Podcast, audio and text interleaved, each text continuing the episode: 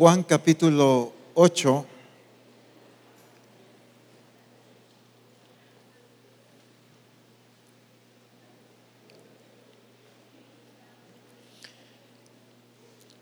Y el Señor nos ha estado hablando mucho de ser la expresión de Cristo. Dice la Escritura, el cual siendo el resplandor de su gloria y la imagen misma de su sustancia, el cual siendo, cuando vemos a Jesús, cuando Él vino a la tierra, ¿será que desconocía el plan del Padre? ¿Lo agarró de sorpresa el Padre? ¿Qué dicen ustedes? Fíjense que Él, antes de venir a la tierra, Él ya conocía exactamente el plan del Padre. Y entonces sabía cada detalle, cada aspecto que incluía lo que Él debía hacer. Y sin embargo, Él se sometió a la soberanía del Padre. Así lo diseñó el Padre y así Él lo iba a ejecutar. Estando en la tierra, Jesús evidenció ese reconocimiento, hablando las palabras del Padre, haciendo las obras del Padre, obedeciendo y sometiéndose a todo lo que el Padre había determinado. Llega a la cruz, es sepultado, resucita y Jesús en todo vemos que Él vivió sometido al gobierno, a la soberanía y a la autoridad del Padre. En Juan capítulo 8, versículo 28,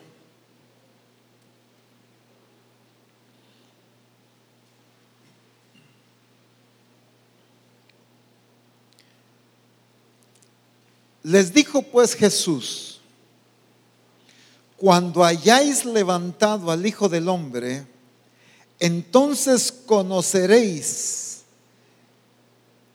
que yo soy y que nada hago por mí mismo, sino que,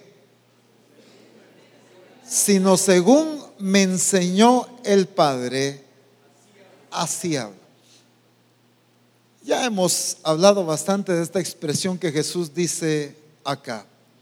Y que nada hago por mí mismo. Es claro para todos nosotros que cuando Jesús dice, y nada hago por mí mismo, no está hablando de incapacidad. No está hablando de que Él eh, pues no se siente competente o de alguna cosa similar. Cuando está diciendo, y nada hago por mí mismo, ¿a qué se está refiriendo? que sus obras no son producto de sus sentimientos, que su voluntad estaba sometida a la voluntad del Padre. Como conocía el diseño, entonces actuaba conforme el diseño. Que cuando hablamos de diseño, ¿de qué estamos hablando? Del plan trazado, de lo que Dios ya había establecido. Lo que el Padre había determinado, lo que el Padre diseñó, lo que el Padre determinó y estableció. Jesús conoce esto y cuando Jesús dice, nada hago por mí mismo, o sea, no vine a hacer mis ocurrencias, no vine a hacer lo que a mí se me antoja, vine a hacer qué? Todo lo que el Padre me enseña. En otras palabras, Jesús que está resaltando acá.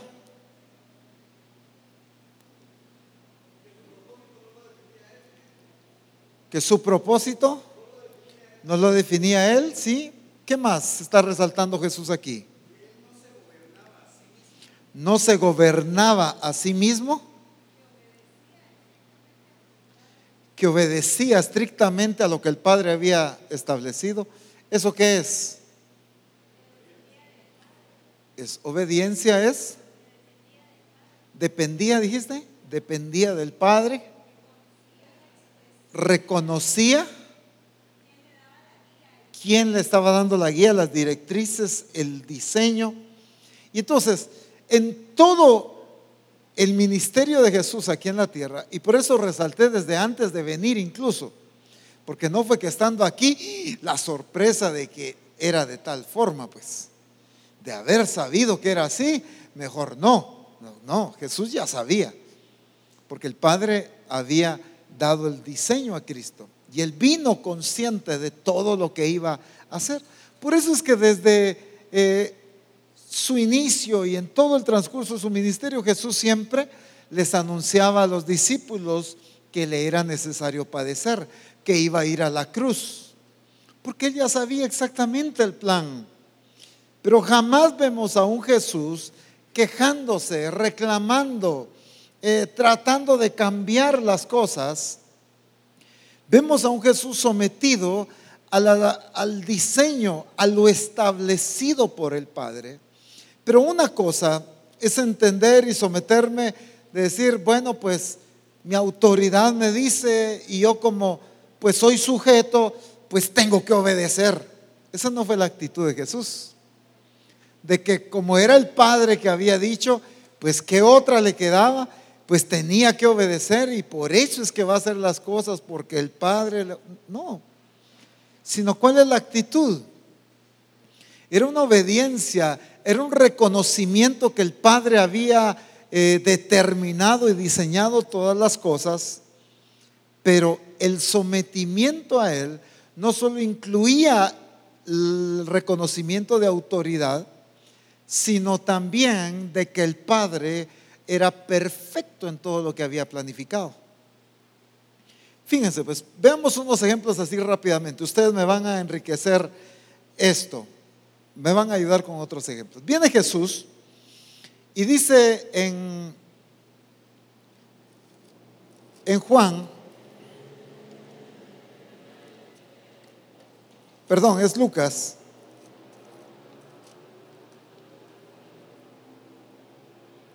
Lucas capítulo 4. No voy a, leer necesariamente los versos, sino que ustedes se ubiquen ahí. Viene Jesús antes de iniciar o iniciando su ministerio es cuando es llevado al desierto, ¿no es cierto? Ok. Luego dice, después de que sale del desierto, ¿cómo regresó Jesús? En el poder del Espíritu, lleno del Espíritu. Y entonces dice que va a la sinagoga, se le es dado el libro de Isaías y entonces él encuentra la parte y empieza a leer, el Espíritu del Señor está sobre mí por cuanto me ha ungido, etc. Este sí quiero leerlo. Dice el versículo 22, y todos daban buen testimonio de él y estaban maravillados de las palabras, fíjense cuál era la perspectiva, cómo estaban viendo ellos eso, de las palabras de gracia que salían de su boca y decían, ¿no es este el hijo de José? ¿Cómo estaba la gente? Maravillado. Díganmelo en otras palabras. Fascinados, sorprendidos, asombrados, admirados, ¿sí? Mire la gente, qué actitud la que tenía. Wow, no es este el hijo de José, este que aquel que conocíamos. Qué palabras, qué enseñanza, cómo está hablando. Están todos maravillados. Si dejáramos hasta ahí, en tu función ministerial, tú enseñando en el grupo de comunión familiar, tú predicando en una iglesia de la misión, eh, tú enseñando donde quiera que Dios te permita enseñar. Y la gente fascinada contigo. La gente fascinada de las palabras de gracia y de sabiduría que están saliendo de tus labios. ¿Qué dirías tú? ¡Wow! ¡Qué lindo! ¿No es cierto?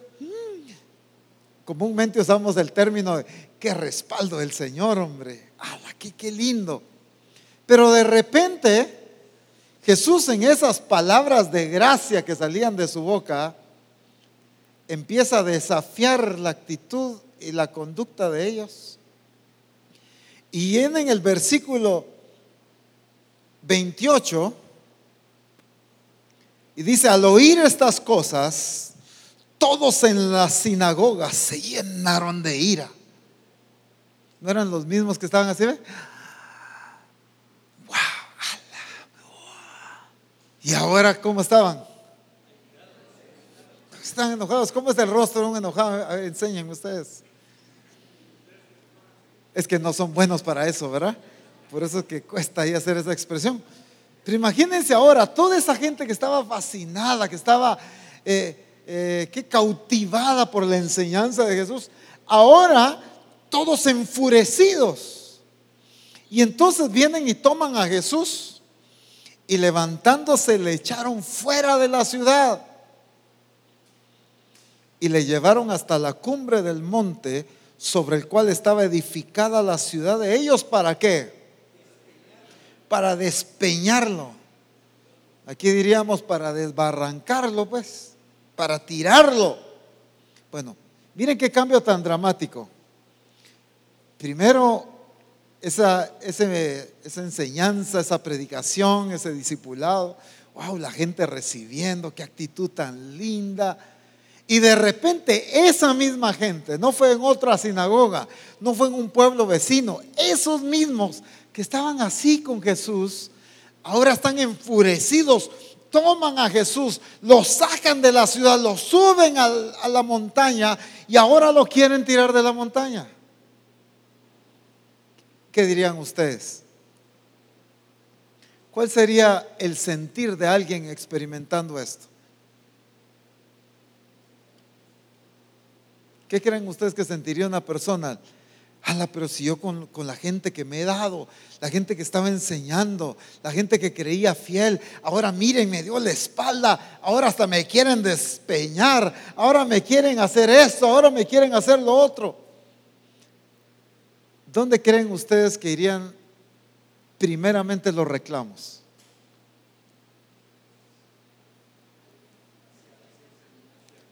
Hacia Dios. Señor, ¿y por qué permites? Señor, ¿y esto? ¿Y en qué momento todo esto se salió de control? Y Señor, ¿por qué? Pero si también que íbamos, ¿dónde fallaste? ¿Dónde obré mal? ¿Qué pasó? ¿Dónde ocurrió el cambio? ¿No es cierto que aquí estaríamos, como decimos en Guatemala, hechos bolas, confundidos? ¿Dónde pasó el cambio aquí? ¿En dónde me equivoqué? ¿Qué no debía haber pasado? ¿Qué se salió de control aquí? Pero si tenía una congregación tan, tan hermosa, tan atenta, ahora una iglesia tan airada que me están queriendo desbarrancar aquí. El primer pensamiento quizá, o uno de los primeros sería, ¿qué se salió de control aquí? Ahora les pregunto, ¿qué se salió de control aquí? Absolutamente nada. Pero no veo a un Jesús preguntándole al Padre que qué pasó, por qué permite llegar a una congregación de gente que primero lo aceptan con tanto cariño y lo están escuchando con tanta pasión y al rato lo están odiando tanto y queriendo matar. ¿Por qué Dios permite eso? Y entonces cuando se experimentan circunstancias, las preguntas vienen hacia Dios, ¿por qué permites esto? Señor, ¿y qué pasó aquí? No hubiera pasado. Si tan bonita que estaba la gente, no hubieras permitido. ¿No es cierto que esos son los comentarios que muchas veces se hacen? Sin embargo, aquí no vemos en Jesús ningún comentario similar. ¿Por qué? Porque sabía que Dios tenía el control de todo. ¿Ya estaba? Planificado. ¿Qué cosas se le han salido del control a Dios? Ninguna. Nada se le sale del control a Dios. Viene Jesús en el transcurrir de su ministerio. Fíjense que cuando Jesús está entregando reporte al Padre, voy a decir así, Dice, de los que me diste, ninguno se perdió. Excepto, ¿quién? El hijo de perdición. Pero está diciendo de los que me diste, o sea, también a él se le dio pues. Entonces, ahora, cuando él escoge a los discípulos, no fue ocurrencia de él. sino todo fue dado por el Padre. Alguien pudiera preguntarle al Señor, Señor, ¿por qué me das un discípulo tan duro y tan rebelde? Señor, ¿por qué no mejor me das un equipo de discípulos fieles, obedientes? Y el Judas que venga de otro lado, pero no dentro del círculo más cercano, pues. Regularmente con aspectos así, tendemos a preguntar al Señor, ¿por qué? ¿Por qué permites? ¿Por qué se da tal cosa? ¿Por qué dejas que pase esto? ¿Por qué dejas que pase lo otro? ¿Por qué tal persona actúa así conmigo? Señor, ¿por qué tú no has actuado? ¿Me entienden? Sin embargo, Jesús los escoge, los disipula y como ya nos ha hablado el Señor, lo disipula de la misma manera. No lo trata diferente, a vos te voy a dar menos revelación que a aquellos porque vos vas a ser un bandidazo. No, a todos los envió a predicar a los doce, los envió a sanar enfermos a los doce, los doce fueron a echar fuera demonios, con los doce comía, con los doce, a los doce les enseñaba, todo igual. ¿Por qué? Y eso que Jesús sabía quién era el que lo iba a traicionar. Vaya, para uno quizá dice uno, pero es que jamás me imaginé. Pero Jesús sabiendo, pero nunca hubo un, descontrol en la actitud de Jesús o de reclamo al Padre, ¿por qué le había dado un discípulo con esas características? ¿Por qué iba a permitir que dentro de la gente más cercana a él lo traicionara? Miren cuántas cosas pasó Jesús. Sin embargo, no vemos a un Jesús preguntando, reclamando porque Jesús entendía, estoy hablando de esta etapa, de esta expresión, entendía la soberanía del Padre en todo lo que él había planificado. Jesús tenía claridad de que todo lo que el Padre planificó era para el cumplimiento del propósito. Jesús sabía que todo lo que el Padre había escogido, las personas que había escogido, los momentos, los tiempos, que el Padre había escogido eran los correctos. Por eso actúa en el tiempo correcto. Dice, el tiempo se ha cumplido, el reino de los cielos se ha acercado. No se adelantó, no se atrasó, porque entendía que los tiempos eran correctos. Pero muchas veces nosotros, pero es que yo ya quisiera que esté pasando tal cosa. A mí me gustaría, pero que ya estemos viviendo tal cosa. Pero ¿por qué el Señor no hace? ¿Pero por qué Dios todavía no permite? ¿Pero por qué otro sí alcanzó? ¿Y por qué yo no? Y empezamos a preguntarnos una serie de cosas que lo único que evidenciamos es que no hemos entendido el control que Dios tiene sobre todas las cosas. El control no solo de que planificó, sino el control de que escogió las personas, los tiempos, los lugares correctos. Y que todas las cosas, dice la escritura, ayudan a bien a los que aman al Señor. Esto es, a los que conforme a su propósito son llamados. Esto de que todas las cosas ayudan a bien, para muchos les es un tanto difícil de entender o aceptar. ¿Cómo me va a ayudar a bien que me despidan del trabajo? ¿Cómo me puede ayudar a bien si estoy teniendo conflictos en la familia? ¿Cómo me va a ayudar a bien si tengo una deuda? ¿Cómo me va a ayudar a bien si mi amigo más cercano me traicionó? ¿Cómo me va a ayudar a bien si, ¿me entienden? Y nos preguntamos, ¿cómo algo así me puede ayudar a bien? Al contrario, eso es mal para mí. Eso no me está ayudando, eso no me está beneficiando. Sin embargo, ¿cuántas cosas experimentó Jesús? Ahora sí ya, enriquezcan ustedes otras experiencias que ven que Jesús enfrentó.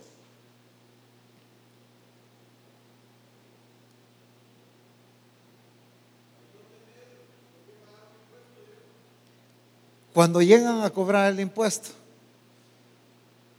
Sin embargo, Él actúa en base a la sobriedad que tiene porque sabe que Dios tiene el control de todo. ¿Por qué no se metió en ese momento la mano a la bolsa y sacó la moneda?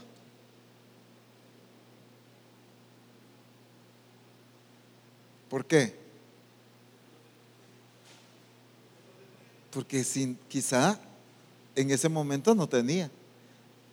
Pero no porque no tenía, se empezó, y aquí qué pasó? Y entonces, y si Dios sabía que yo tenía que pagar el impuesto, ¿por qué no me ha provisto antes? Y si Dios sabía que me iba a venir este cobrador, ¿por qué no ha movido las fuentes de provisión antes? Para que yo hoy no quedara aquí en vergüenza que me vienen a cobrar. Sin embargo, Él siempre actúa bajo el entendimiento de que el Padre tiene el control de todas las cosas. Entonces vemos a un Jesús que dice, yo no hago nada por mí mismo. Está hablando de una dependencia, está hablando de un reconocimiento de soberanía. No vine a hacer lo que se me ocurre, no hago las cosas ni improvisadas ni a mi manera, sino todo lo estoy haciendo en base a lo que el Padre me mostró. ¿Por qué? Porque Jesús entendía que todo lo que el Padre había diseñado era perfecto. Claro, la gran diferencia en Jesús es que Él nunca hizo algo que le trajo malas consecuencias. Que quizá ahí alguno de nosotros nos pudiera pasar. Que ya son nuestras malas decisiones, que ya son eh, malas acciones las que nos llevan a acarrear una serie de situaciones desagradables. Pero incluso eso Dios ya lo sabe. Incluso en base a eso Dios ya planificó. Incluso con eso Dios lo va a utilizar para perfeccionarnos y para trabajar con nosotros. Pero Dios tiene el control. Ahora, veamos un poquito el, o entendamos más sobre la soberanía del Padre, que era lo que Jesús estaba eh, expresando acá, pero conozcamos un poco más. Isaías capítulo 46.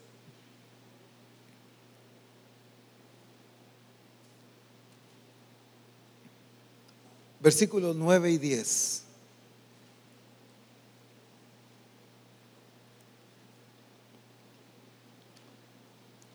Isaías 46, 9 y 10.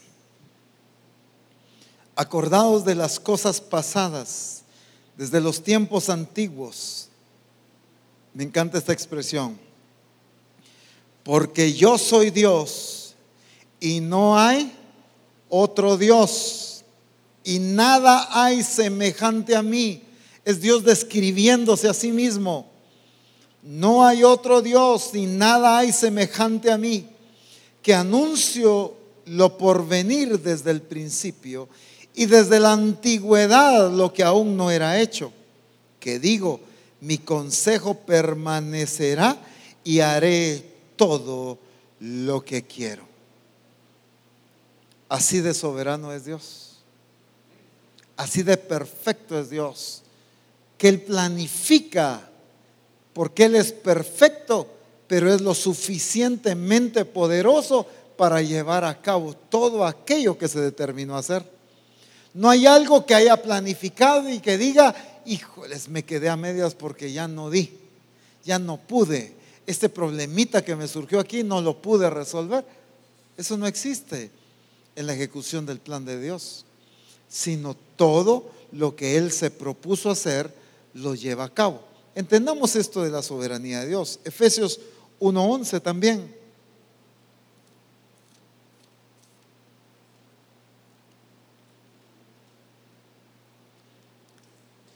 En él asimismo tuvimos herencia, habiendo sido predestinados conforme al propósito del que hace todas las cosas, según que, según el designio de su voluntad Conozcamos a Dios. Él hace todas las cosas según qué.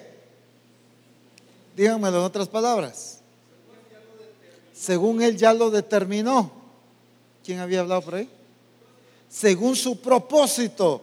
Él lleva a cabo todas las cosas según lo que Él ya decidió hacer.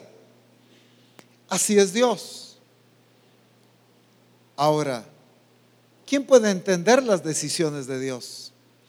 ¿No es ese uno de los grandes conflictos del ser humano? Querer entender las decisiones de Dios. ¿Por qué permitiste? ¿Y por qué tal cosa? y hubieras hecho y no hubieras hecho y si hubiera sido diferente, Señor, ¿por qué dejas que pase esto? ¿O por qué no permites que pase? ¿Por qué no me has dado? ¿O por qué me quitaste? Siempre caemos en el conflicto de no entender las decisiones de Dios. Y en la escritura, en Romanos capítulo 11,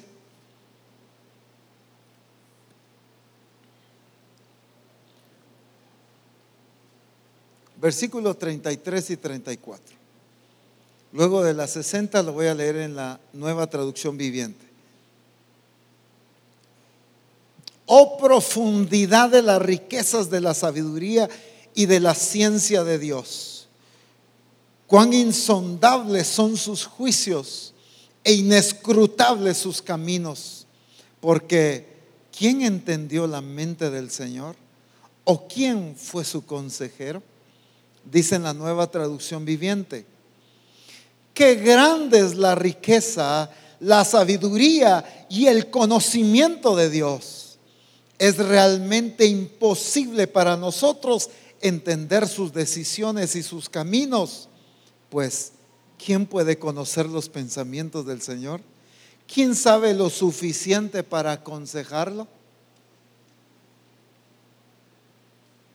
Un montón de cristianos que siempre tratan de darle consejos a Dios.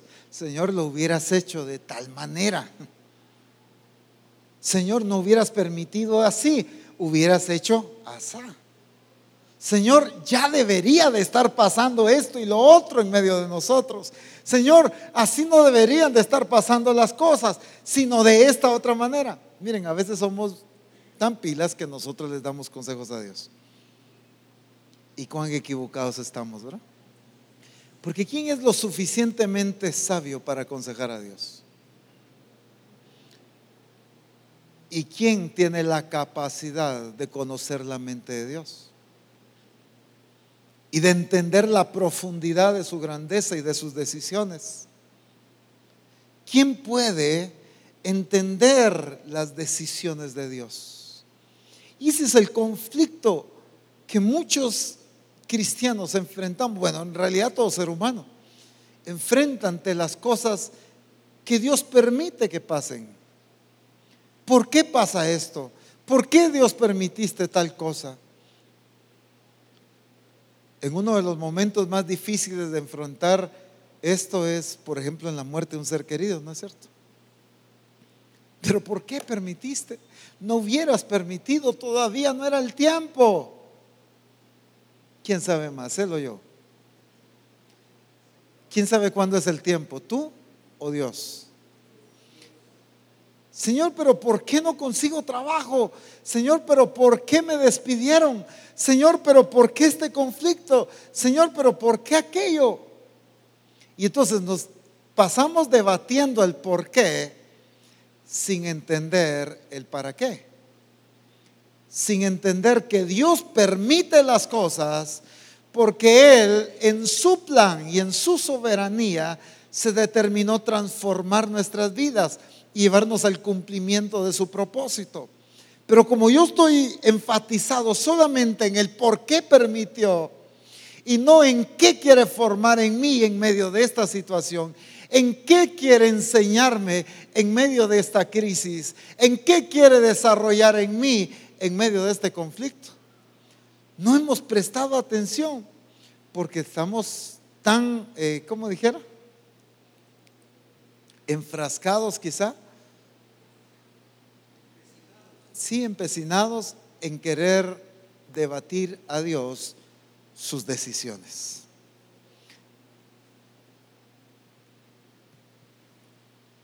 llegar a entender la profundidad de la mente de Dios, llegar a comprender el porqué de sus decisiones.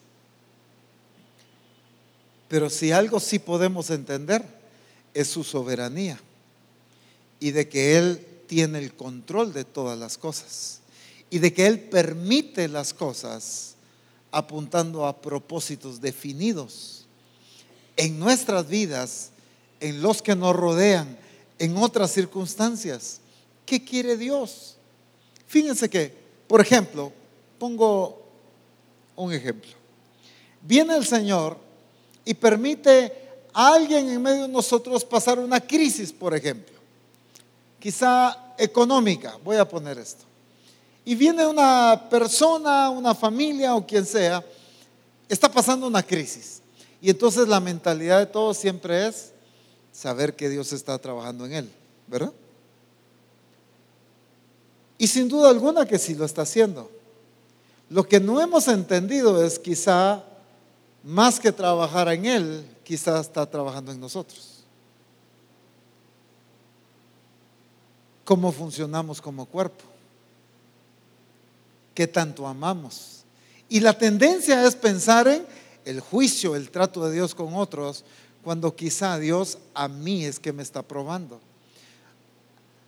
Alguien comete un error, una falla, lo que sea, y claro, Dios está trabajando con esta persona, indudablemente, pero también Dios está trabajando en mí. Si yo murmuro, si yo ayudo, si yo levanto, si yo con la palabra lo bendigo.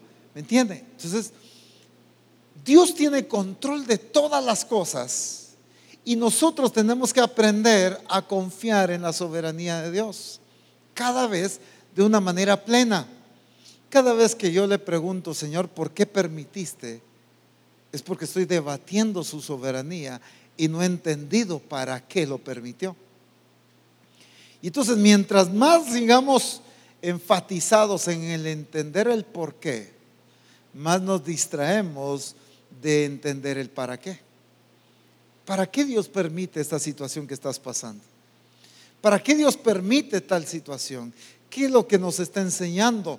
¿Cuál es la deficiencia que quizá Dios está llevando a que nosotros reconozcamos? Pero regularmente o le debatimos o lo vemos desde otra perspectiva, es la voluntad de Dios. Así me quiere tener el Señor. Y entonces solo nos justificamos en que fue su decisión y que a mí no me corresponde hacer nada. Yo estoy así económicamente porque esa es la voluntad de Dios. Así de plano Dios me quiere tener. Si Dios me quisiera bendecir, ya me hubiera provisto otro trabajo. Si Dios me quisiera ver próspero, ya me hubiera dado más riquezas, pero de plano así me quiere tener, ¿me entienden? Y entonces estamos malinterpretando la soberanía de Dios cuando debemos entender el por qué Dios me está permitiendo experimentar esta crisis, porque algo debo corregir, quizá en mi manera de administrar, quizá en mi deficiencia de no diezmar, de no ofrendar, quizá en mi mala capacidad de inversión, quizá en porque derrocho mucho el dinero, quizá, bueno, tantas cosas. ¿Qué es lo que Dios quiere corregir en mí? No es que me quiera tener así, es que necesita corregir algo en mí. Pero Dios tiene el control de todas las cosas. Jesús está predicando y enseñando con sus discípulos y con una gran cantidad de gente. Dice en uno de los evangelios que ellos ya llevaban varios días sin comer con tal de estar siguiendo a Jesús. ¿Será que eso se le fue a, Jesús de su planificación? Uy, ustedes en eso sí no caí. No me percaté de eso. No tomé en cuenta eso, hombre. Yo estaba tan emocionado predicando que se me olvidó pensar que la gente comía. ¿Creen ustedes que Jesús pero entonces, ¿por qué permitió que tuvieran hambre? ¿Cuánta gente quizá, no dice la escritura, pero quizá algunas personas dentro de toda esa multitud, dentro de cinco mil, me imagino que se han de haber habido algunos cuantos, que han de haber dicho, ala, pero qué hambre. Si está lindo el mensaje y queremos seguir, pero y, qué bonito predica, pero no nos da de comer. Y esos discípulos que lo andan acompañando, ¿a qué horas organizan ahí el almuerzo? No sé, pues, si alguien ha de haber comentado algo así. Pero la tendencia es, ¿por qué no permite? ¿Por qué no planificó? ¿Por qué permite tal cosa el Señor? Ahora, ¿hacia qué estaba apuntando el Señor con esto? ¿Qué quería formar en la gente y en los discípulos?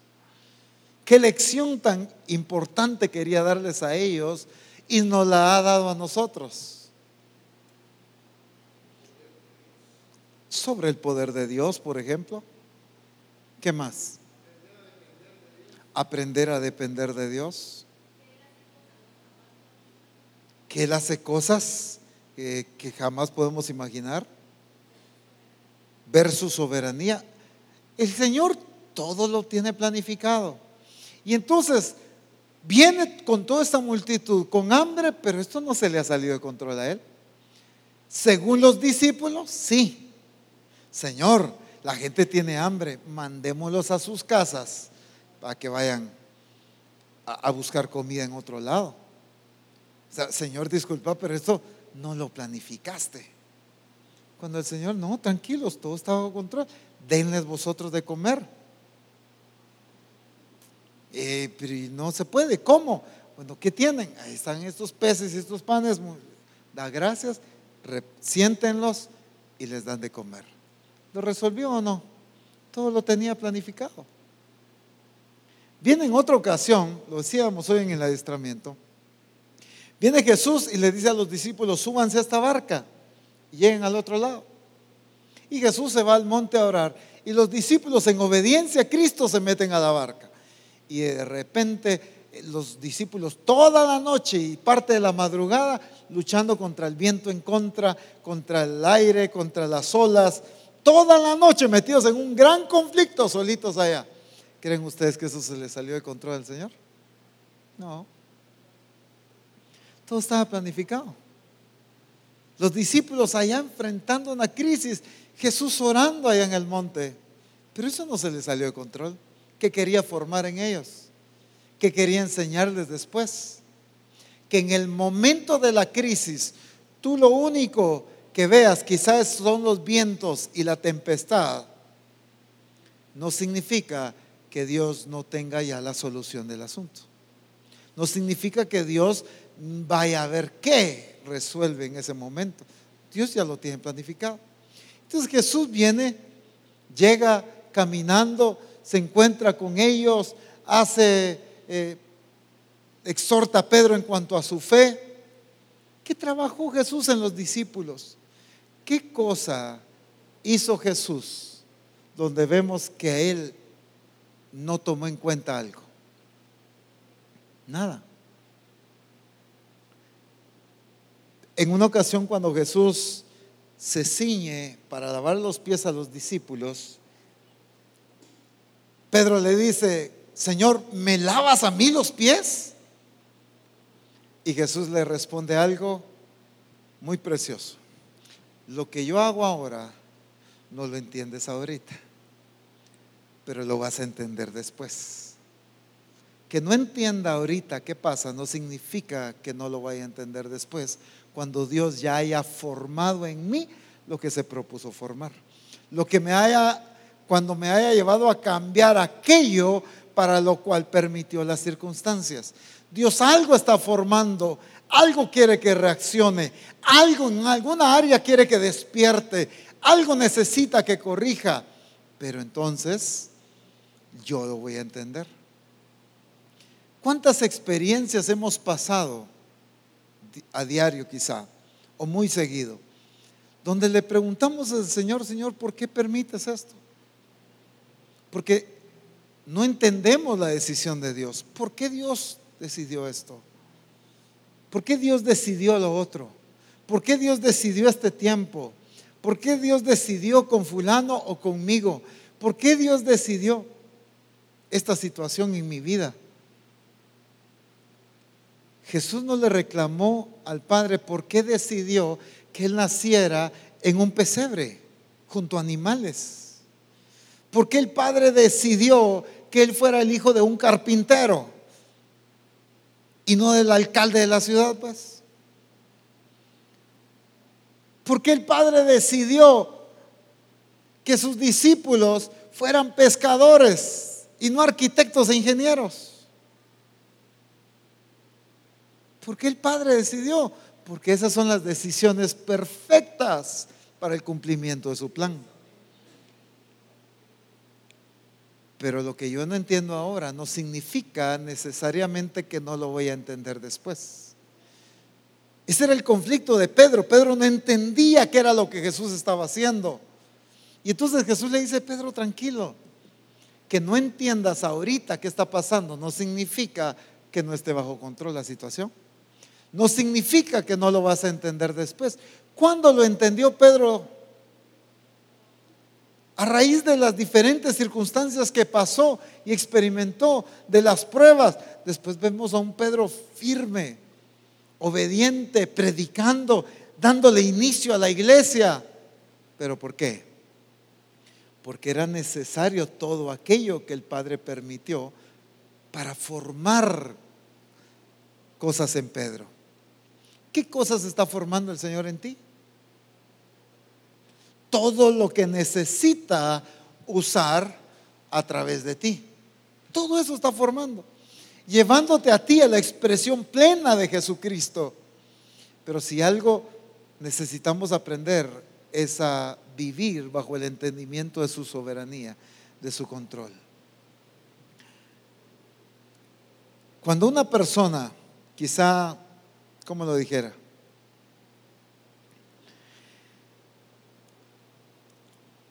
Cuando una persona necesita que todas las cosas salgan como a él le gusta para estar feliz, mejor que se prepare para las desilusiones. Porque muchas veces van a pasar cosas no como esperamos, pero sí como Dios las planificó, pero sí como Dios las determinó. Estoy hablando de las cosas que Él ha planificado y no de los errores que yo cometo, ¿verdad? O sea, me refiero a, Dios no quiere que yo experimente ¿qué? la consecuencia del pecado. Pero si yo me decido pecar, pues lo voy a acarrear, pues, ¿verdad? Pero Dios en su soberanía planifica para apuntar a la expresión de Cristo en nosotros, pero para formar ese carácter, esa expresión en cada área de nuestra vida y permite las circunstancias correctas para manifestar su gloria. En la escritura encontramos diversas experiencias en que la gente no entendía el por qué Ayúdenme ustedes, se me fue el nombre de aquel personaje que el profeta lo mandó a meterse al río. Naamán, Naamán, ¿verdad? ¿Qué clase de río tenía que meterse? Un río sucio. ¿Y cómo yo, si aquí soy el, el mero mero, cómo me mandas a mí a meterme aquí? ¿Cómo? Es que no entendemos muchas veces. Pero cuando fue sano, a si no entendió que Dios es soberano. El asunto es que nuestra fe no es cuando ya vimos el asunto resuelto, sino es cuando aún las aguas no se han abierto, cuando aún hemos visto el gigante amenazando, cuando aún vemos las circunstancias frente a nosotros. Ahí es donde nosotros debemos aprender a vivir y ejecutar la soberanía de Dios. Uno de estos martes estudiamos un poquito sobre David. ¿Y qué pasa con David y el pueblo y el rey? El pueblo y el rey estaban atemorizados por las amenazas de Goliat. Este pueblo tenía una actitud de que ahí Dios ya había perdido el control y quien tenía el control era Goliat. Esa era la actitud del pueblo. No es que haya pasado eso, era la actitud de ellos. que quede claro. Porque de ese temor, el hecho de, de, dejarse amedrentar durante más de un mes, día en la mañana y en la tarde, en la mañana y en la tarde, esa, esa paralización, todo ese temor estaba evidenciando que qué? Que aquí para ellos quien tenía el control era Goliat. Pero en eso llega David y dice, bueno, ¿y aquí qué está pasando ustedes? Ah, pues este Goliat y todo. ¿Y quién es este filisteo incircunciso que se atreve a desafiar a los escuadrones de Jehová de los ejércitos? Ah, pues yo lo enfrento. No, no, no, mira vos, patojito. Anda, vos anda, cuidado, ovejas. No, yo lo enfrento. ¿Y quién es este? Bueno, le llega el informe al rey, le pone, bueno, ¿querés enfrentarlo? Ahí sos vos, pero usa armadura porque este es un bandidazo. Vos sos joven, aquel preparado desde su juventud en la guerra, así que no, no pudo él. Y entonces cuando lo ve Goliat, se empieza a burlar de él. Con palos venís contra mí. Hoy te voy a dar tu carne a las aves del cielo. Y lo empieza. ¿Y cómo, cómo, cuál era la actitud de David? ¿Cuál era el entendimiento que David tenía de Dios? Ay Dios, si me libró del oso y del león, me va a librar de este filisteo incircunciso. Él te entregará en mi mano, le dijo. ¿Cuál era el concepto? Muy grande era el gigante, muy equipado, muy armado y muy preparado para la guerra el gigante, pero Dios no había perdido el control de la situación. El pueblo que entendía que Goliat tenía el control estaba atemorizado y paralizado. Pero David, que sabía que Dios tenía el control, fue el que destruyó al gigante. Ese fue el problema de aquellos espías cuando fueron enviados, aquellos doce, que regresan diez con un informe, ay, no, por gusto nos sacó el Señor de Egipto, para enfrentar a gigantes, gente bien armada. No, no vamos a poder ver por gusto. ¿Qué estaban diciendo con ese comentario? Dios no podía, Dios aquí no tenía el control, de allá nos sacó, pero aquí no planificó bien este asunto. Ellos se veían solos porque creían que Dios no tenía control de esa situación. Ciertamente habían gigantes, de verdad la gente estaba preparada y equipada, pero eso no significaba que Dios no tenía el control de la situación. Sin embargo, Josué y Caleb tratan de animar al pueblo, vamos, nosotros podremos contra ellos, los vamos a destruir, Dios nos va a entregar estas ciudades en nuestras manos. Ya, ya los querían apedrear, porque la gente que no entiende la soberanía de Dios siempre se paraliza y nunca conquista lo prometido. La gente que no entiende la soberanía de Dios no puede poseer las promesas no puede alcanzar la voluntad de Dios. Pero la gente que entiende que Dios tiene el control de todas las cosas, se levante un gigante o se levanten ejércitos, sabe que Dios todo lo tiene bajo control. Dios no ha perdido el control de ninguna circunstancia. ¿Alguien había levantado la mano por ahí hace ratito? ¿No? Ok. Y entonces, un caso que me gusta muchísimo es el que encontramos aquí en Daniel capítulo 3. Ustedes saben muy bien de este caso.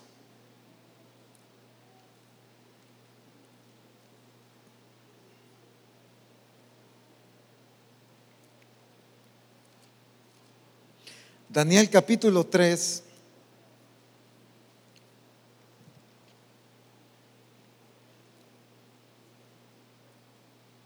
Voy a leer desde el 9.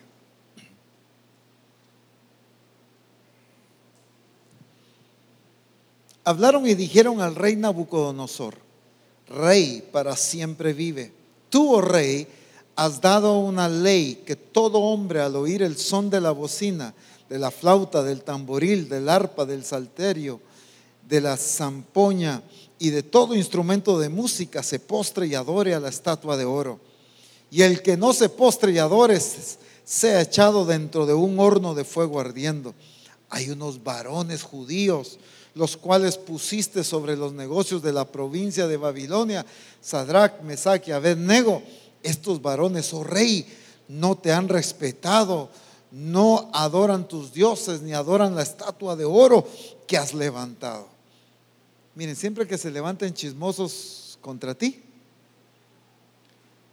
es porque Dios te quiere exaltar y se ha exaltado Él. Oyes. Y entonces llegan estos caldeos a acusar a los judíos. Y dice el verso 3, entonces Nabucodonosor dijo con ira y con enojo que trajesen a Sadrach, Mesach y Abednego. Al instante fueron traídos estos varones delante del rey. Habló Nabucodonosor y les dijo, es verdad, Sadrach, Mesach y Abednego, que vosotros no honráis a mi Dios ni adoráis la estatua de oro que he levantado. Ahora pues, en otras palabras, les voy a dar otra oportunidad. Ahora pues estáis dispuestos para que al oír el son de la bocina, de la flauta, del tamboril, del arpa, del salterio, de la zampoña y de todo instrumento de música, os postréis y adoréis la estatua que he hecho porque si no la adoréis, en la misma hora seréis echados en medio de un horno de fuego ardiendo. ¿Y qué Dios será aquel que os libre de mis manos? Dejémoslo ahí un momento. ¿Quién era Nabucodonosor?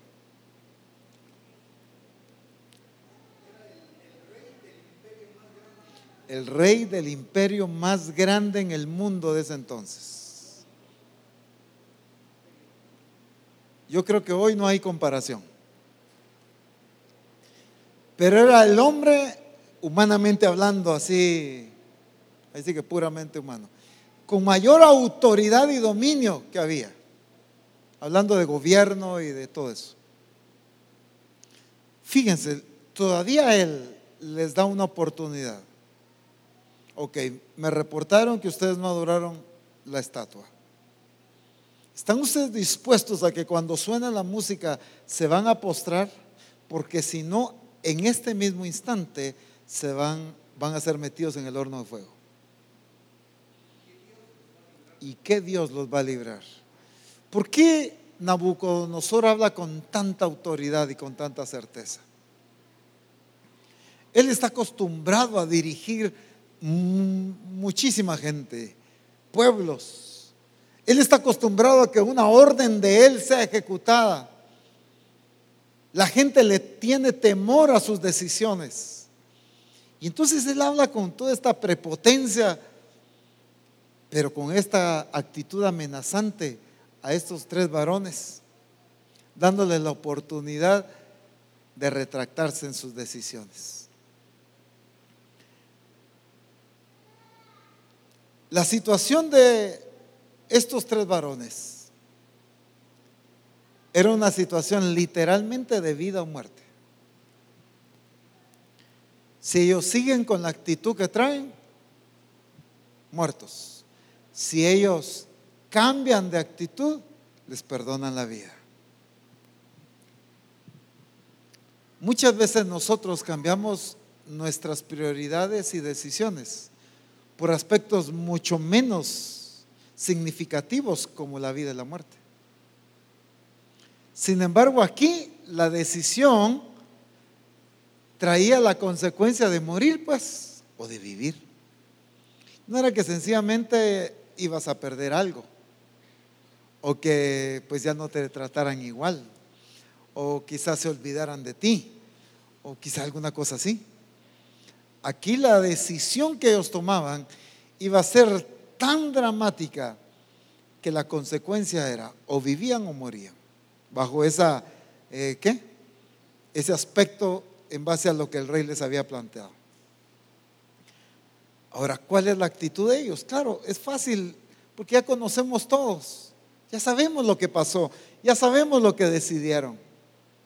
Pero pongámonos a pensar nosotros en las circunstancias que nos amenazan día a día, En las circunstancias que nos sentimos acorralados, quizá en muchas circunstancias, económicamente, familiar, en el aspecto familiar, emocionalmente, en cualquier área. No hay decisiones en las que nos sentimos acorralados muchas veces. Es que no sé qué decidir, no sé qué va a pasar con mi vida, no sé qué va a pasar con el trabajo, no sé qué va a pasar aquí en, mis estudios, no sé qué va a pasar que, con mi familia, no sé qué va a pasar en cualquier otro aspecto. Y nos sentimos, como decimos en buen chapín, entre la espada y la pared. Y cuando muchas veces nos enfrentamos en ese, o estamos ubicados en ese momento, es donde vienen nuevamente los porqués. ¿Por qué permite? ¿Por qué no obra? ¿Por qué no veo a Dios? ¿Por qué no me salva? ¿Por qué no me rescata? ¿Por qué no me ayuda? ¿Por qué no cambia a fulano o a fulana? ¿Por qué? Y empiezan los porqués. Cuando estamos frente a situaciones como estas. Sin embargo, el gran ejemplo tan precioso que nos dejan estos tres varones, cuando Nabucodonosor les da esta oportunidad y les pregunta si están dispuestos. El versículo 16 dice, Sadrach, Mesach y Abednego respondieron, no dice respondió, sino los tres tenían la misma actitud. Los tres tenían la misma determinación. Los tres tenían el mismo entendimiento del control de Dios de esta situación. No fue Sadrach y Abednego, pues tranquilo, decidí por vos. Ni Abednego peleando con Mesac. No, no, no, no, aquí yo decido, cada quien mucha, aquí cada quien que escoja. No, los tres decidieron, los tres dijeron. Qué bonito esto. Sadrach, Mesach y Abednego respondieron al rey Nabucodonosor diciendo, no es necesario que te respondamos sobre este asunto. He aquí, miren qué conocimiento de Dios tan hermoso. He aquí nuestro Dios a quien servimos puede librarnos del horno de fuego ardiendo. Y de tu mano, oh rey, nos librará. Y si no, wow, es que aquí es donde está el asunto. Y si no, y si Él decide no hacerlo, y si Él de todos modos permite que muramos, ¿en dónde tiene más control Dios? ¿En permitir que muramos o en permitir que vivamos?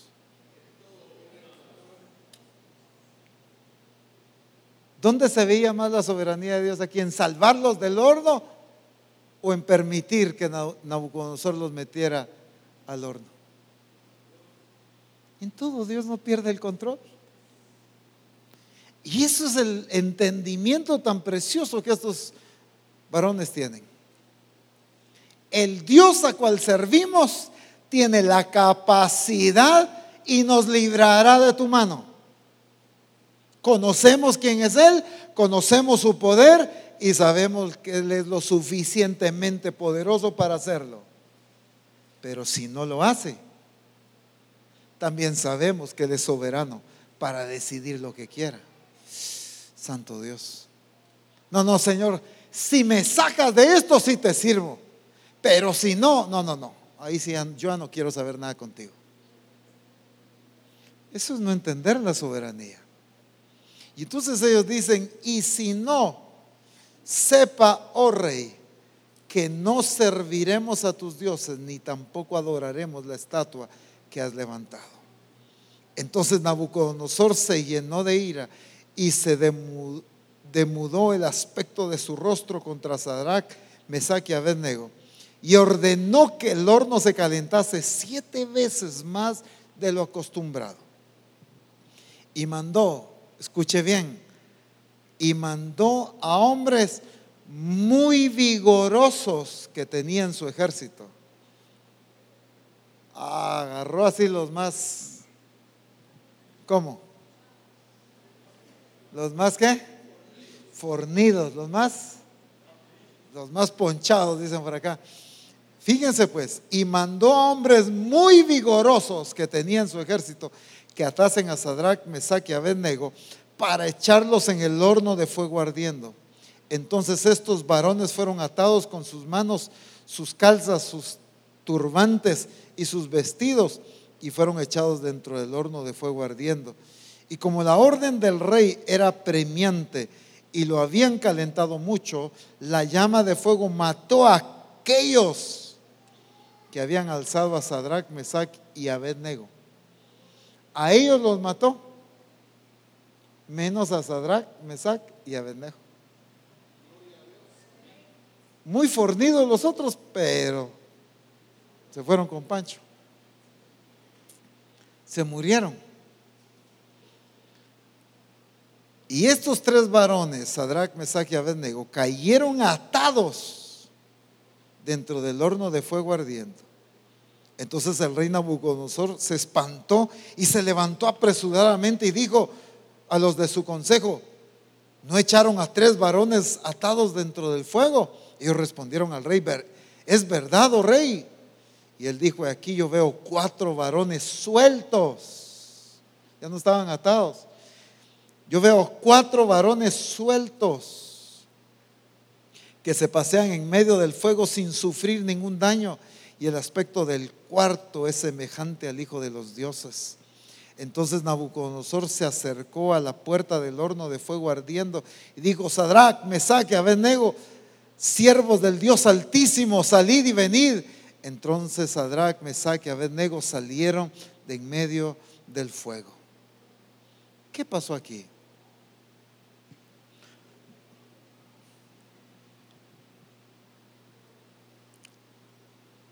Tres hombres con un entendimiento tal de quién era su Dios. Conocían su grandeza y conocían su poder, pero también conocían su soberanía. Dios tiene la capacidad de sanarte, hermano. Ay Dios. Dios tiene la capacidad de sanarte. Claro. Pero ¿y si no lo hace? O sea, esto no justifica la manifestación del poder, no estoy hablando de eso.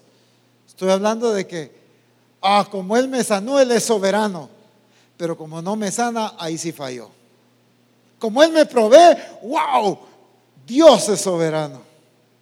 Pero como todavía estoy con la deuda, mm, no muy funciona. Es que Él sigue siendo soberano. Te saquen del horno o estés metido en él. Ellos entendían que no importara la decisión que Dios ya había tomado, Dios seguía siendo Dios sobre ellos. La decisión o las experiencias que pasaban o que pasaran no iban a cambiar su entendimiento de quién era Dios ni su sometimiento a Él. Porque ten por seguro, rey, no tenemos necesidad de contestarte, pero ten por seguro que no vamos a adorar a ninguno de tus dioses ni nos vamos a postrar a esta estatua. Nos deje con vida o nos muramos. Pero de que Dios tiene el control de todo, Dios lo tiene. ¿Cuántas experiencias pasó Job? Y solo menciono una expresión que él dijo. En Job 13, 15, solo la menciono. He aquí, aunque él me matare, en él esperaré. No obstante, defenderé delante de él mis caminos. Aunque él me matare, en él esperaré.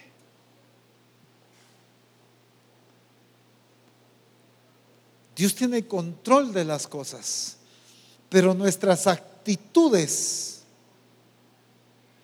reflejan en la desesperación con la que hablamos, en la desesperación con la que oramos, reflejan nuestro poco entendimiento de la soberanía de Dios. La desesperación de nuestras acciones son un reflejo de que nosotros no hemos entendido que Dios todo lo tiene bajo control. Que yo no haya entendido el por qué no significa que Dios tenga un porqué. No significa que Dios no tenga un porqué. Lo que necesito yo es entender el porqué. ¿Qué quiere enseñar? ¿Qué quiere formar en mí? ¿Qué está trabajando en mí? ¿Qué necesito cambiar? Esto no es producto de una casualidad. Y entonces Dios algo quiere mostrarme, algo quiere formar. Y lo que quiere el Señor en esta hora es que cambia nuestra manera de ver las circunstancias, entendiendo a un Cristo, a un Jesús, que en todo, desde el inicio de su ministerio hasta su ascensión al cielo, en todo, siempre se mantuvo sometido a la voluntad del Padre. Jamás reclamó el por qué lo rechazaba la gente o por qué cuando estaba dando un mensajazo de primera la gente dejó de seguirlo. ¿Por qué alguien lo traicionaba o por qué cualquier otra circunstancia? ¿Por qué tenía que ser en una cruz y por qué tenía que ser azotado y abofeteado? ¿Por qué no tenía que ser de otra forma? No vemos a un Jesús cambiando, no vemos a un Jesús reclamándole al Padre sus decisiones, porque entendía que en todo esto el Padre tenía el control. Señor, si es para salvarlo, pues solo me muero de alguna otra cosa natural y ya resucito y ya pues. Pero ¿por qué azotado? ¿Por qué desfigurado? ¿Por qué tenía que su cuerpo estar todo lleno de llagas? Ah, porque el Padre tenía otro plan, también hasta con las llagas. Tenía otro plan hasta con el derramamiento de la sangre tenía otro plan con cada detalle de lo que el Padre había decidido. El Padre lo iba a usar para bendición y beneficio nuestro. Por sus llagas hemos sido curados, dice la palabra. Por su sangre nos ha redimido, dice su palabra. Entonces no se trataba solo de, ¿por qué permites así? Sino en todo el Padre tenía un propósito definido. Necesitamos ser una iglesia que entienda la soberanía de Dios. Que Dios permite las cosas apuntando a un propósito. Que Dios es soberano y que Él hace todo lo que Él se determinó a hacer. Nada puede hacer cambiar a Dios de lo que Él se determinó. Pero que Dios va a permitir cosas en nosotros que quizá en este momento no entendemos, pero que quizá lo vamos a entender después, cuando haya formado en nosotros lo que estuvo trabajando en medio de esa crisis. Dios está trabajando cosas en nosotros y por eso es que hemos estado pasando situaciones, por eso quizás enfrentados crisis, porque algo está trabajando Dios en tu corazón, en tu mente, en tu entendimiento, en tus dones, en tu talento, en tu ministerio, para lo que el Padre se determinó a hacer a través tuyo en las naciones. Entendamos que el Padre está apuntando a cosas grandes. Y por eso necesita dejar a la sede central bien pulida, bien transformada, bien formada la expresión de la imagen de Cristo. Porque lo que Él planificó para ti es glorioso, no es mediocre, no es un plan a medias, sino es algo precioso que abarca a las naciones. Pero necesita entender necesitamos entender que Él tiene el control de todas las cosas y que necesita formar en nosotros cosas. Necesitamos cambiar nuestra actitud porque hasta en nuestras oraciones se ha reflejado. La falta de entendimiento de la soberanía de Dios se refleja en la forma en que oramos, en la forma en que actuamos en la forma que percibimos las cosas. Alguien que vive y entiende bajo la soberanía de Dios no se aflige por la que las cosas no salieron como las que había planificado. Alguien que entiende la soberanía de Dios no se va, ¿cómo se le llama? A deprimir porque su amigo le dio la espalda, porque alguien lo traicionó. Quien entiende la soberanía de Dios no va a pegar el grito al cielo porque está enfrentando una situación. Pedro, Satanás te pidió para zarandearte. Y yo he orado para que tu fe no falte, ¿viste? Pero el que te va a zarandear, te va a zarandear. ¿Por qué Jesús permites? ¿Por qué Dios? Si tan fiel, si yo era el que salía más, si yo era el que más aportaba en las reuniones de discipulado, si yo fui el único que me bajé de la barca a querer caminar sobre el agua. Señor, si yo era el que andaba ahí más chispa que todos. Sí, pero necesito trabajar en ti algo para lo que te voy a usar después. Entonces Dios está trabajando con nosotros. Cosas que necesita formar para que podamos expresar la naturaleza de Cristo. Pero mientras yo no entienda que Él es soberano, entonces voy a estar siempre enfocado en el por qué permite, en el que no debería de permitir, en el que ojalá y fuera diferente. Y entonces no he prestado atención a lo que Él necesita que cambie, a lo que Él necesita enseñarme, a lo que Él quiere que aprenda de Él, a que conozcamos su soberanía sobre todas las cosas. Dios es grande y Dios tiene el control. Es que no hay otro igual a mí, dice.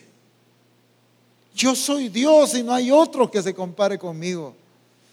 Yo anuncio las cosas antes de que sucedan. Pero también lo que me determino a hacer, eso lo hago, dice. Ese es Dios. Y déjame decirte, Misión Cristiana del Calvario, donde quiera que estés. Dios se propuso que tú seas esa iglesia gloriosa. Pero entendamos que las cosas que están pasando en medio de nosotros, a nivel personal, familia, a nivel sede central, a nivel misión, Dios las permite porque Él necesita trabajar y necesita que cambiemos muchas cosas. No es que sencillamente, ah, bueno, como Él es soberano, que siga pasando como Él quiere. No, es que yo tengo que prestar atención. ¿Qué es lo que quiere que reaccione? ¿Qué es lo que está enseñándome para que yo cambie? ¿Qué es lo que quiere formar en mí para que yo exprese a Cristo? Es para que reaccionemos. Es para que nos demos cuenta de las deficiencias y cosas que aún el Señor necesita formar en nosotros. Pero de que haya perdido el control, Jamás Dios ha perdido el control de nada. Pongámonos en pie, por favor.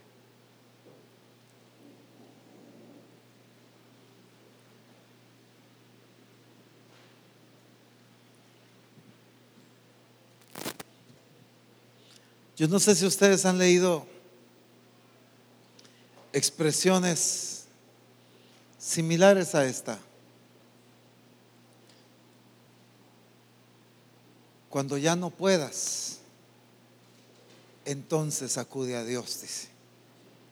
Cuando ya no tengas fuerzas, entonces ahí va a estar el Señor. A. Como que si yo necesitara a Dios solo cuando ya no puedo. Es más, necesito a Dios hasta cuando yo puedo. Por eso Jesús dijo, yo no hago nada por mí mismo. Jesús entendía que necesitaba al Padre aunque pudiera Él. Y no cuando ya no pudo resolver, ay sí Padre, ayuda.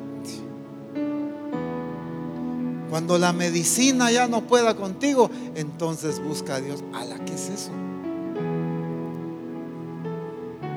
Misión Cristiana del Calvario tiene que cambiar el entendimiento y la actitud hacia la soberanía de Dios.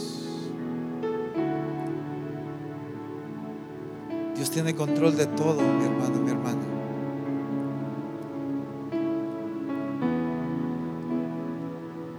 No te justifiques también de malas decisiones o de malas acciones. Pero no ese es el punto que hoy estoy resaltando, sino que entendamos que Dios tiene el control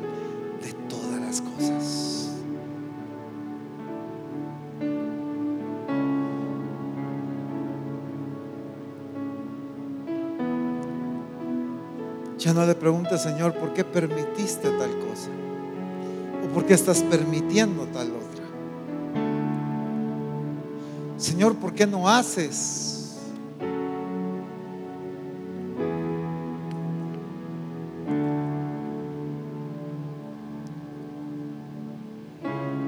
Pregúntale qué necesitas cambiar, qué necesitas conocer y qué necesitas entender. Si ha permitido este tipo de circunstancias es porque necesita trabajar en tu perfeccionamiento, quizá en tu fe, quizá en tu carácter, quizá en tu manera de administrar, quizá en ser un discípulo proactivo. Quizás ser un discípulo que le crea a Él, que accione.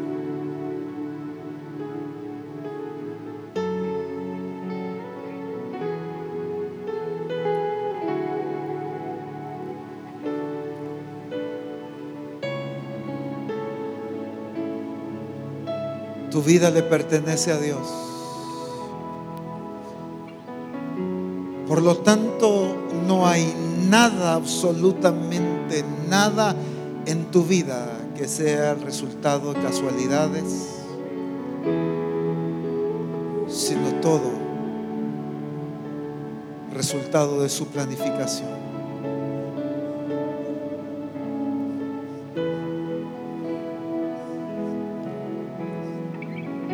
Dios permitió cosas en Jesús que lo llevaron a la muerte. Dios permitió en Jesús que lo llevaron a experimentar rechazo. Dios permitió cosas en Jesús que lo llevaron a experimentar burla. Pero todo lo usó y lo sigue usando el Señor para glorificar su nombre en nuestras vidas. Así que todo lo que Dios ha permitido en ti y lo que sigue permitiendo, Dios se ha determinado a usarlo para glorificar su nombre en ti. Pero quizá hemos dudado de su soberanía. Hemos reclamado el por qué. Le hemos dicho quizá no ha sido justo.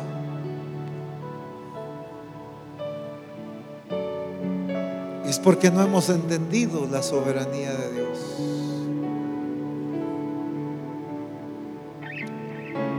Hoy quiere el Señor hacerte libre de eso. Pero quiere hacer libres a aquellos que son capaces de arrepentirse, de dudar de Dios, de reclamarle y de quizá llamar injusto algunas cosas. Dios quiere liberarte de eso. Pero necesitas ser capaz de arrepentirte y de pedir perdón por haberlo pensado, por haberlo dicho.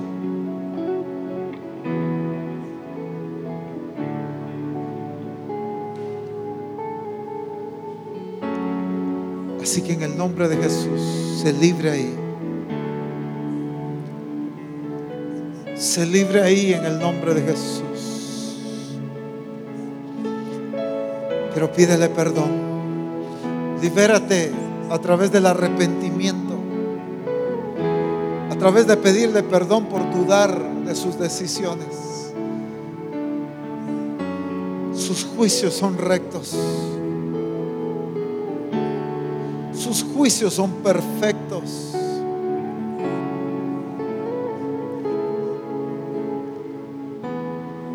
En el nombre de Jesús.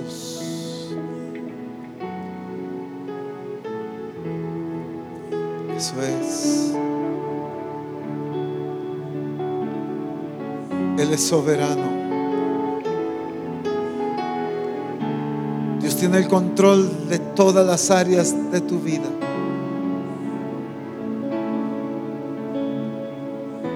Y al entender eso, debes entender lo que Él se ha propuesto formar y enseñarte. Lo que Él se ha propuesto transformar en ti.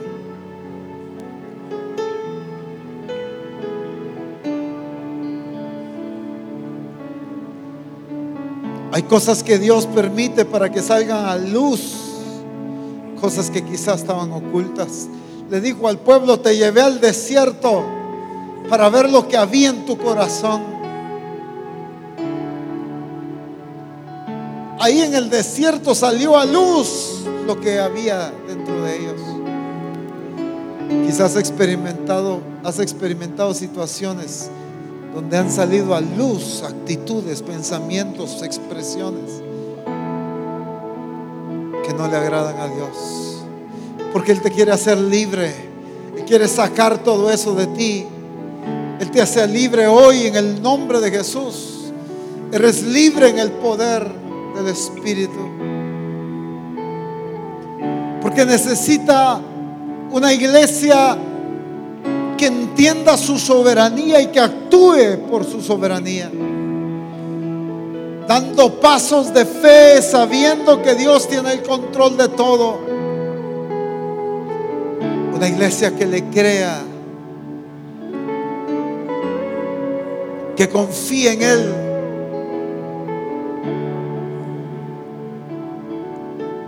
Una iglesia que no se desespera. Una iglesia que no se aflige. Una iglesia que no se angustia. Es una iglesia que confía en lo que Él es capaz de hacer. En el nombre de Jesús. Se levanta una iglesia bajo el señorío y bajo la autoridad, pero bajo el entendimiento de esa soberanía de Dios sobre sus vidas que cada paso que des en tu vida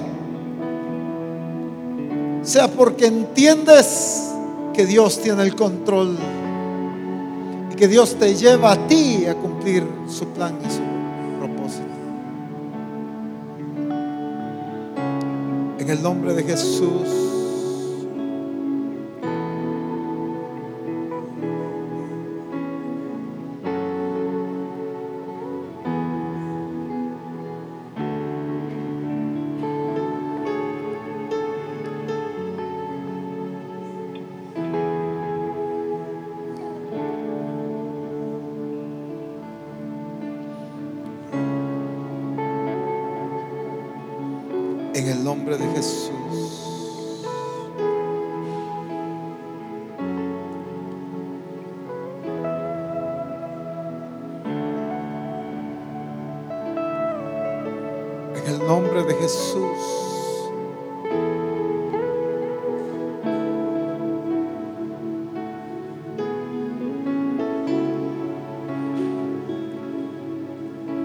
Eclesiastés capítulo 7, versículo 13 dice, acepta el modo en que Dios hace las cosas. Porque ¿quién puede enderezar lo que Él torció? Acepta el modo en que Dios hace las cosas. Porque Dios no se equivoca. Dios es perfecto.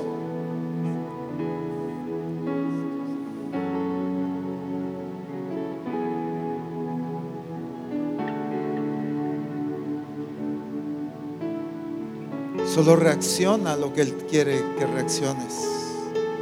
Deja que Él forme en ti lo que Él se propuso formar.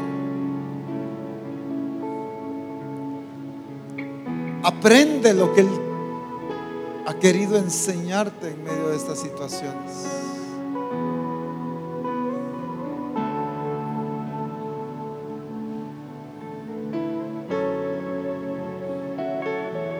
Porque Él todo lo apunta bien.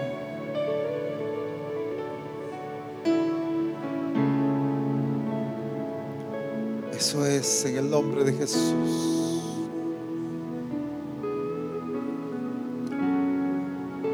En el nombre maravilloso de Jesús.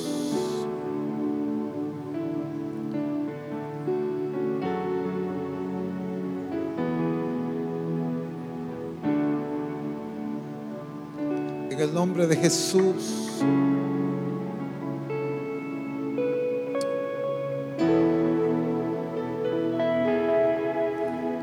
Préstale atención a lo que el Espíritu Santo te está diciendo ahí.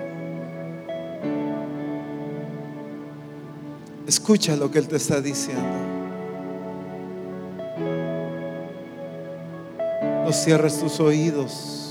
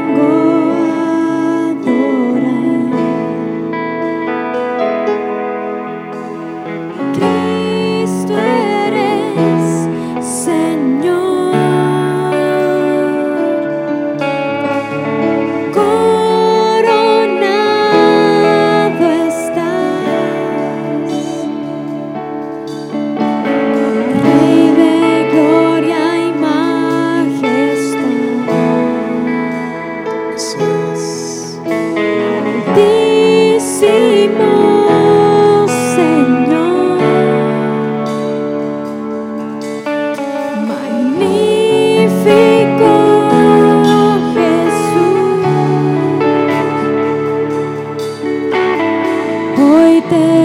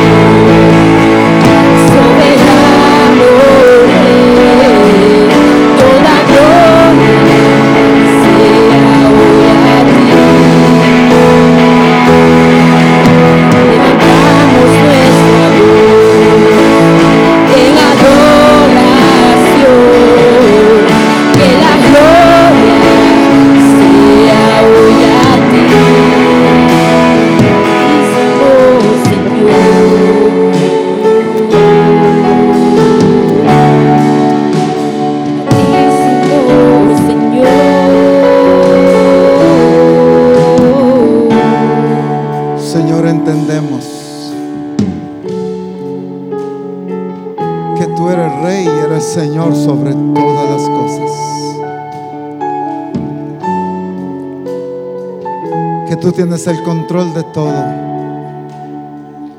y que no hay nada que se salga de tu control. Seremos una iglesia que camina entendiendo eso. Que cada paso, que cada accionar, que cada circunstancia que enfrentemos, tengamos la certeza de que todo está bajo el control. Y que aunque por momentos quizá no sepamos la solución de algo, no significa que tú no la tengas. Y actuaremos guiados por ti para resolverlo. En el nombre maravilloso de Jesús. Que tu nombre sea glorificado y que tu nombre sea exaltado sobre todas las cosas. Te damos gracias por tu soberanía, por tu control y por tu autoridad en medio de nosotros, Señor. Amén.